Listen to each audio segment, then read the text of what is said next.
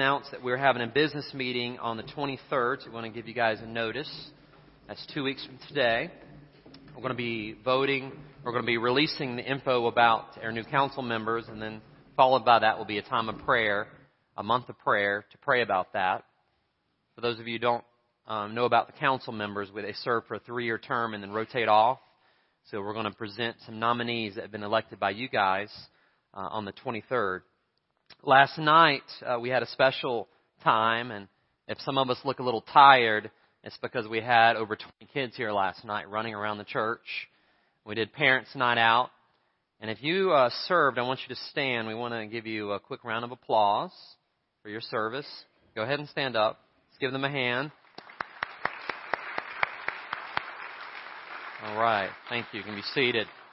And last week, uh, the week before last, we had uh, work day around the, the church. So if you helped out that week for church work day, go ahead and stand. I want to recognize you guys.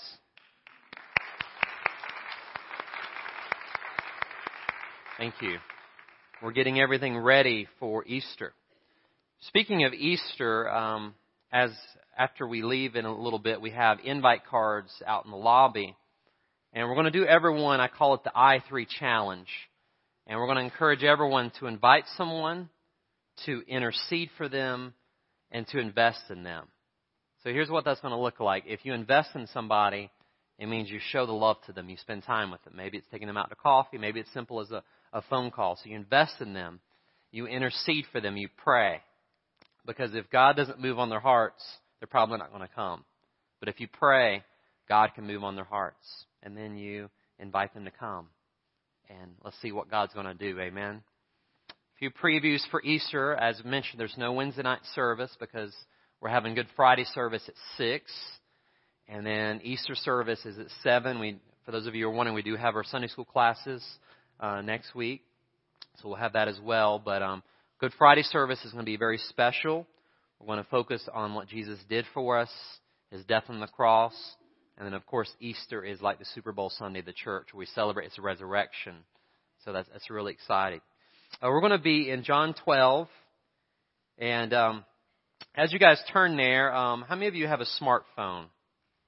Okay, we got a little uh, picture here. We now have Arden First Baptist app, and that's available if you have a Apple, if you have Droid, whatever you have. We have that available. So we'd encourage you to download. We want to really stay connected with you guys. Uh, this has a prayer wall where you can submit prayer requests, and it'll be shared among people in the church. Um, it's got our past year's messages, so if you ever skip a Sunday, not that any of you ever miss a Sunday, um, you can listen to online anytime. So uh, be sure to download that, and we really want to stay connected to you. And I just want to tell you guys, this has been on my heart, but I want to tell all of you uh, I've been here a year, and I want to tell you, I not only love you, but I like you guys. And um, it's good to see you each week. Thank you. So, on that note, let's jump into John 12. And we're doing a series called From Empty to Full. And the whole crux of it is the tomb was empty, so your life and your heart doesn't have to be. Last week we talked about empty place at the table. Lazarus has died. But now he's back at the table.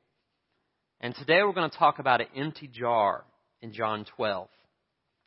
It says in verse 1 Then six days before the Passover, Jesus came to Bethany, where Lazarus was who had been dead, whom he had raised from the dead.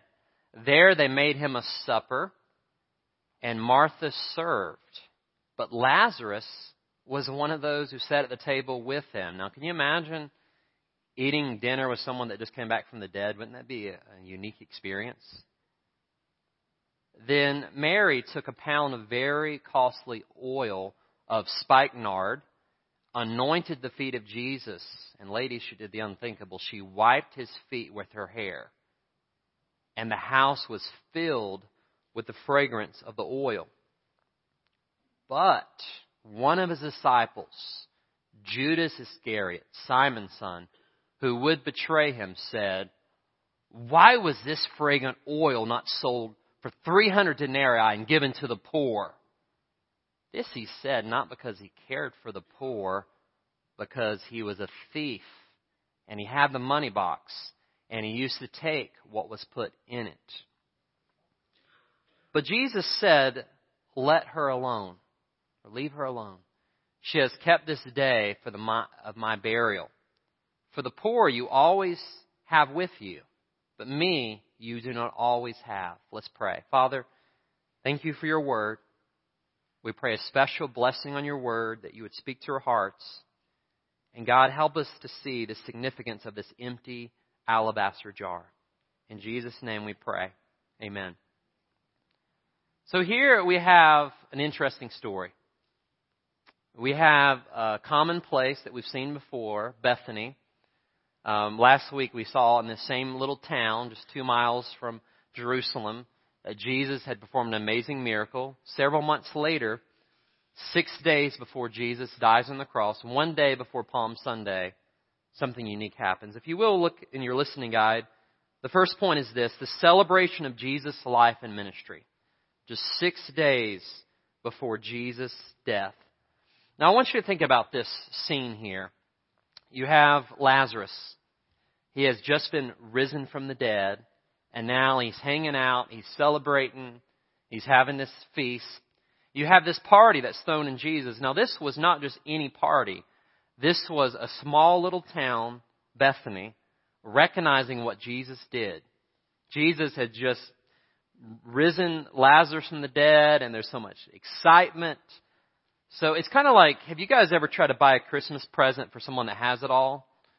Do you know what to get this person? You're like, I don't know what to get this person. Well, how would you give a gift to the person that raises the dead? How would you give a gift to God? I mean, it's like, how do you do it? So this town is like, well, let's, let's throw a party. Let's throw a celebration. So they did that. And you see, we're going to see Mary in a little bit, but you see Martha. What is Martha always doing in the Bible? She's always serving, like some of you. And sometimes Martha gets a bad rap, but I don't think she should. I think her heart's in the right place. Jesus did advise her before, don't forget to sit at my feet, because that's the most important part. We don't know this, but I can speculate that probably Martha has learned from the previous experience, because in this passage, Jesus doesn't rebuke her at all. She's serving. I'm sure she's probably listening. They're rejoicing and they're celebrating. So I think if Martha could stand before you today, I think she'd give us two points. This is on your listening guide. The first one is this. Knowing who Jesus is should motivate us to serve him with reckless abandonment. Martha has just found out in the previous chapter, a few months previously, that Jesus is the God of the resurrection. Could you imagine if someone that you died just came back alive mysteriously? For those of you who have lost loved ones, can you imagine after you did that funeral for your spouse or your loved one, and four days later they're back? Could you imagine how much devotion you'd have for Jesus? I mean, you'd want to you'd want to give him everything. So here's Martha. She's serving, I think, with renewed passion like never before. Number two, and this is just my thoughts on it. In your serving, don't forget to stop and to sit at the feet of Jesus. I think we don't know, the Bible doesn't say this, but since Jesus doesn't rebuke her here, don't you think Martha grew over the years? If I had to give a sanctified speculation, I would say Martha grew. Because Jesus taught her, Mary has chosen the most important part, and that's sitting at my feet. But there's nothing wrong with serving. Imagine if we all just sat at the feet of Jesus. Would we get anything done? All right? There's got to be a balance there. But in your serving, don't forget to stop and sit.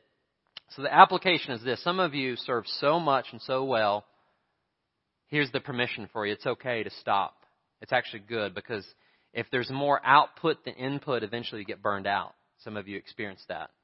So for those of you who've been in the nursery every Sunday for like the past 10 years, you may need a Sunday off. Don't tell Teresa I said that, wherever she's at. Um, for those of you who have been ushering and you're always on security, let's get another volunteer to take your place so you can sit occasionally. So in your serving, don't forget to sit at the feet of Jesus. And I think there's, this is the picture of the Christian life. I want you to see in this house, they're lounging, they're having dinner, um, they're rejoicing. Little do they know Jesus is going to die in six days, except for one person in the text we see. Most likely she has an idea. But This is the picture of the Christian life. Lazarus has just come back from the dead. There's a huge party, and everyone's rejoicing. So my question for us Christians is why do we, who have been risen from the dead spiritually, why do we live like we're dead? Why are we the dead people walking? We should like live a little, relax a little bit, stop being so busy, lounge with Jesus a little bit. It's okay to enjoy your Christian life. You need to tell your face what has happened to your heart, or your heart needs to tell your face. It's okay to smile because you serve the God who raises from the dead. Amen? Look at the person next to you and say, It's okay to smile. It's okay. All right, number two, we see the empty jar. And this is kind of the whole central idea of the text. Mary extravagantly poured out her love and her devotion. Look at the verses 3 and following. It says, Mary took a pound of very costly oil of spikenard. Now, NIV translate just nard. The thing about this oil was it was so expensive. It, it, was, it was from a special plant that, to my knowledge, it's found in the Himalay, Himalayas, the mountain tops, India, Nepal, that area. So because it was so far removed from where they're at, it was very expensive. And you noticed that this jar we see in parallel text, it was an alabaster jar. So it was an expensive jar and it contained an expensive perfume. And the cost of it is quite shocking. 300 denarii, which is the equivalent of a year for a blue collared worker. So we could say if someone had a fast food job or a day labor, this could be anywhere from twenty to thirty thousand dollars. Now, can you imagine giving away twenty, thirty thousand dollars for something that would be gone in a few days? Anointing Jesus. That that could seem like wasteful, right? But I want you to look at this alabaster jar. In the other texts, the parallel gospels of Mark and Matthew, we see that this jar had to be broken before it could be poured out. And I think there's a lesson there. Sometimes before God can use your life as a blessing, sometimes He has to break you. We don't like that. But sometimes before the aroma of your life can fill the rooms of your heart and the area where you're at where people can sense it, sometimes you have to be broken. But you know what? God puts the broken pieces back together again. And He doesn't want us to live in brokenness. He wants to heal us. But my point is, to come to Christ, there has to be conviction, heaviness, and brokenness, and you have to ask God to forgive you. And some of us walk around with a limp like Jacob, where we've had encounters with God, and He's molded us and shaped us. But the jar was broken, and she gave it away, but also in giving it away, she gave of herself. Because we see something in this text that's quite interesting, and I want to talk to the ladies for a little bit. Now, could you imagine um, giving away like your retirement fund, like thirty thousand dollars, and giving it to giving it to God, giving it to His church? And can you imagine in this culture? And I wasn't aware of this until I researched the historical background, but women in this culture, the first century, they didn't let down their hair in public. Their hair was kind of it, it was it was considered immodest or immoral to let down your hair in public. It was kind of like loose women loosened their hair in public. So this woman is doing the unthinkable. She let down her hair. And you see the shock. Like, what is she doing? Why this waste? But the interesting thing, the shock is not in her letting down her hair. And there's a parallel passage in Luke 7, and people think it's the same woman, but it's actually a different woman. Luke 7 talks about another woman who does this, and they're shocked. What is this sinful woman doing? But this happened at the beginning of Jesus' ministry, and it was and it was a Pharisee's house. Some of you may remember that story. The Pharisees like this woman is a sinner, but this is Mary. This is the woman that sat at Jesus' feet. This is not the same woman of Luke seven. But I want you guys to get this picture. To put it in modern day terms, the best analogy I could give, this would be like a, a married woman. You know, if you let down your hair in that culture, it'd be like taking your wedding ring off in public. People are just like, what's going on here? But Mary broke the rules. She didn't care what other people thought. She was willing to worship Jesus and lay herself at his feet. But here's, here's the significance in the hair. Can you imagine ladies taking your hair, which the Bible calls your glory, it's kind of like symbolic of your crown, taking the best part of you and laying it at the dusty feet of some man? Can you imagine that? The devotion? I, I just, it, it mesmerizes me. No one rebuked her for that act, as, as we see in Luke 7, but Judas rebukes her for the waste. Why did you waste yourself? But here's what I picture Mary. I'm going to take the best part of me and I'm going to lay it at Jesus' feet because this is the one who just raised my brother from the dead. This is the one who's the God of the resurrection. I'm going to let down my hair and I don't care what anyone in the room thinks because I'm going to do this for Jesus. Now here's something I don't know. This is just according to Timothy. This is the silence of scripture. But if you read Luke 7, I believe it's a different woman. I don't believe it's Mary. And there's several reasons why. I don't have time to go into depth, but it's a different house. Um, a Pharisee, this isn't a house of a leper, by the way. We see in parallel accounts. A Pharisee would not go into the house of a leper. Different house, different occasion. Luke 7's at the beginning, of, toward the beginning. This is at the Jesus' final end. But here's what I wonder. Here's the question I'm asking. Is since Mary was the one who sat at Jesus' feet and heard his lessons and his teaching, did she ever hear about the other unnamed woman of Luke 7? Was she inspired by that woman's act? We don't know. But I'm just speculating. What if she knew about it? And what if this other woman that had a sinful lifestyle inspired her to do something in her dignity she wouldn't think of? You know, we're talking about Mary, whose family, you know, they have a house, they're probably wealthy, they're probably, you know, very influential. So to let down your hair was a no-no to begin with, but to lay your dignity at the feet of Jesus, that's special. And I think that's something we can think about so here's some thoughts I want to give you about Mary about devotion. Some of you who may not get the whole, you know, it's kind of weird the background because, you know, women, we say let down your hair a little bit, right? Chill out. You know, that's what we say to people now. But there, that was don't let down your hair, right? But here's some devotions, here's some thoughts about devotions from Mary. True devotion is truly costly. Mary was willing to give most likely her life savings to Jesus. So if I'm truly devoted, it's going to cost me everything. But you know, when you think about Jesus, Mary was willing to give a sacrificial gift, but Jesus was willing to give his life. So he was far more devoted than we could ever imagine. Number two, true devotion may be misunderstood by many. We see the disciples, we see Judas, we see all these people saying, What a waste! Why would you do that? Let me ask you guys a question. Have you ever done anything for Jesus and you were misunderstood? People question your motives. People question why are you doing that? If you are truly devoted to Jesus and truly sacrificed, people will question you. Why? What a waste. Number three, true devotion gets God's attention. What we see in a parallel gospel, Jesus, I want you ladies to picture this. All the disciples, people in the room, led by Judas, most likely, um, they were angry. Like, how could Mary waste? What a waste. And they're grumbling, and I can see poor Mary, tears coming down her face. She's like, I was just trying to tell Jesus how much I love him. I was just trying to show my devotion. And there's something more we'll talk about in a little bit, but she, she had poured out her everything.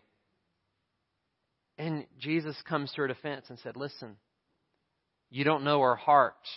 She actually did this to prepare me for my burial. Which brings up another question. Did Mary know she was doing this for her burial or not? We don't know. I tend to think so. And my reasoning for that is typically anointing in this day and time. You know, a guest would get maybe their head anointed. Um, a king would be anointed. But to anoint someone's head and feet and seemed like the whole body, you know, they were lounging, so it's probably dripping all the way down him. That was kind of unheard of. So here's my, here's another question. I wonder if, since Mary sat at Jesus' feet, we see through the Gospels how Jesus predicted that he was going to die. Somehow the disciples didn't get it. I wonder if Mary got it. Because she gives this sacrificial gift for him. Now we see this in our culture. Have you ever seen anybody, even though the person has gone and we know they're not in that coffin. We know they're in heaven. People spend great amounts on a coffin, great amounts on a funeral. Like, why the waste? They do it to honor that person. They do it to celebrate them. Even in our culture, we do it So Mary, perhaps, we don't know for certain, but perhaps she had a prophetic understanding, or maybe she just heard Jesus say, I'm going to die. So she was doing this to prepare him. So we see the empty jar. Mary was willing to pour out her love and her devotion to Jesus. Even if other people didn't get it. And by the way, there's a parallel. I wish I had more time. But there's a parallel. You guys remember David in the Old Testament where he was so full of God's presence he danced through the streets? And people were like, what is the king doing? He's not in his apparel. He's not wearing his, you know, his robes. And he got criticized by his wife. And it was like, I'm going to become more undignified than this. I'm going to dance before the Lord even if no one gets it. So aren't you glad that God sees your heart even if other people don't? He knows. Don't misunderstand the emotion of devotion. When you're fully devoted to Christ, He moves you to do things that you, you may not, I didn't know I was going to realize I was going to do that. But it's because of the love for Him. All right, moving on to number three, finally. We see the empty heart. Judas Iscariot operated out of, out of empty heart. Notice what Judas says. Verse 5, he says, This oil, this nard, could have been sold and given to the poor. How dare you waste money on Jesus? What about the poor? And notice verse 6, and this is John writing later on, and we think the book of John was written somewhere around 80, 90, 80, 92. So this is after many years of reflection, probably God speaking to him. I don't know if they knew this at the time. Obviously, if they knew it, if of course Jesus knew, but if John and other disciples knew that Judas was stealing, they would have probably, you know, you're no longer treasure, Judas. You got sticky fingers. But later on, looking back, somehow John, through the Holy Spirit, knew Judas was stealing money. So, I want you guys to see this. You see the world as you are. As you see the world, it's because of what's in your heart. You see the world as you are. So Judas, because he was a thief, because he was a liar, because he was a betrayer, he saw the world through that lens. And I want you to get this picture here in this text, and I wish we had more time together. But in this text, you have who's serving in this text? Martha, right? You have Martha serving. You have Mary sacrificing. You have the other people basically um, spectating. And then you have Judas scheming. So, Martha is serving. Mary is sacrificing, everyone else is spectating, and Judas is scheming. See, Mary saw Jesus as the greatest treasure, but Judas saw Jesus as a means to get treasure. I'm going to use Jesus to get money. I'm going to use Jesus to get something greater out of him. But Mary saw Jesus as the greatest thing. Judas saw Jesus as a way, perhaps, to gain something that he wanted. Maybe we don't know what it was. Was it power? Was it prestige? But Mary saw Jesus as the greatest thing. I'm willing to give my everything for him. And that's the picture of worship, being willing to surrender all because of all who God is and all that he's done. So I want to ask you guys a question of application. How do you see the world? As you are, so you see the world. If you're fearful, you see the world as fearful. You're timid, you're worried. The Bible says in 2 Timothy 1 7, God has not given us a spirit of fear, but a power, love, and a sound mind. So if you're fearful, you see the world as threatening. And there is a lot of threats in the world. What about critical? If you are critical, did you know if you're looking for faults, you can find them? And every, every one of us, all of us are fallen and imperfect. So if I see the world through a critical lens, I'm going to find fault in all of you except for me. I'm, I'm perfect. But all of you, you have issues. But what about if we saw the world as hopeful? What if, what if Mary said, I'm going to pour out my everything because I know that this is the God of the resurrection. And I may sacrifice all that I have, but He's the God of the resurrection. He's going to take care of me. I'm not going to worry about the future. What about if we saw the world through the lens of love? Everybody with whom we lay our eyes on is someone for whom Christ died. Wouldn't that change the world? Would you rather see through a critical lens or a loving lens? Would you rather see the world as it is or as it could be? You know, as we are, so we see the world. So, something I want you to think about, and I wrote this in my notes. Some may not understand the emotion behind your devotion. Some may not understand the extravagance of your generosity towards Jesus and others. But I would rather be a devoted Mary than a deceived Judas any day of the week. I'd rather be a devoted Mary than a deceived Jesus. So, one truth to rethink, if you'll look on your listening guide, to summarize the whole message an empty jar leads to devotion, but an empty heart leads to demotion. We see later on in Passion Week how Judas, he actually got his money. It was just 30 pieces of silver. He betrayed Jesus. See, he wanted money. That was his goal, so he got it. And then he lost his life. He, he killed himself. He committed suicide. But we see Mary. We're still talking about her. Everywhere the gospel's preached, Mary's name's mentioned because of what she did. So if I empty out what I have, God sees that. And he says it's devotion. When I go after self serving means, it's demotion. So we talked about your action step for the week. And today I want you to take out your connection card in front of you. And if you made a decision, I want you to write that down. And, you know, kind of to, to recap everything, in every church, there's usually someone that serves, like a, a Martha. There's Marthas in here. There's those of you who love devotion and pouring yourself out, and you're not afraid to sacrifice. Those are the Marys. And then there's others that spectate, they watch, and they're like, okay, and then they kind of critique. And God forbid, but in some cases, there are those who scheme, just like Judas. And you think, Jesus, why would he pick someone like Judas? There's so many mysteries in the Bible. But here's my question. Whatever group you're in, let us serve with reckless abandonment like Martha, because we're serving the one who raises the dead, the God of the resurrection. And let us, because of what Jesus has done and the sacrifice he has made, let us be willing to be fully devoted and be willing to sacrifice like Mary. Can you imagine if, if in your heart you were devoted and committed like Mary and Martha? Could you imagine how that would change your spiritual life? You know what? As we look towards Passion Week, let us remember that Jesus gave it all so that you could have a relationship with Him. Let us pray. Father, this text is quite intriguing when we study the background about a woman letting down her hair, which is in this culture was really looked down upon. And yet she did it because she was willing to lay herself at your feet. It was almost like in the book of Revelation where they lay the crowns at, at the feet of Jesus saying, We're not worthy. My best part I'm going to throw at your feet. And that was Mary. She's saying, I'm going to take my, my crown, my glory, my hair, and I'm not just going to lay it at your feet. I'm going to wipe your feet with my hair.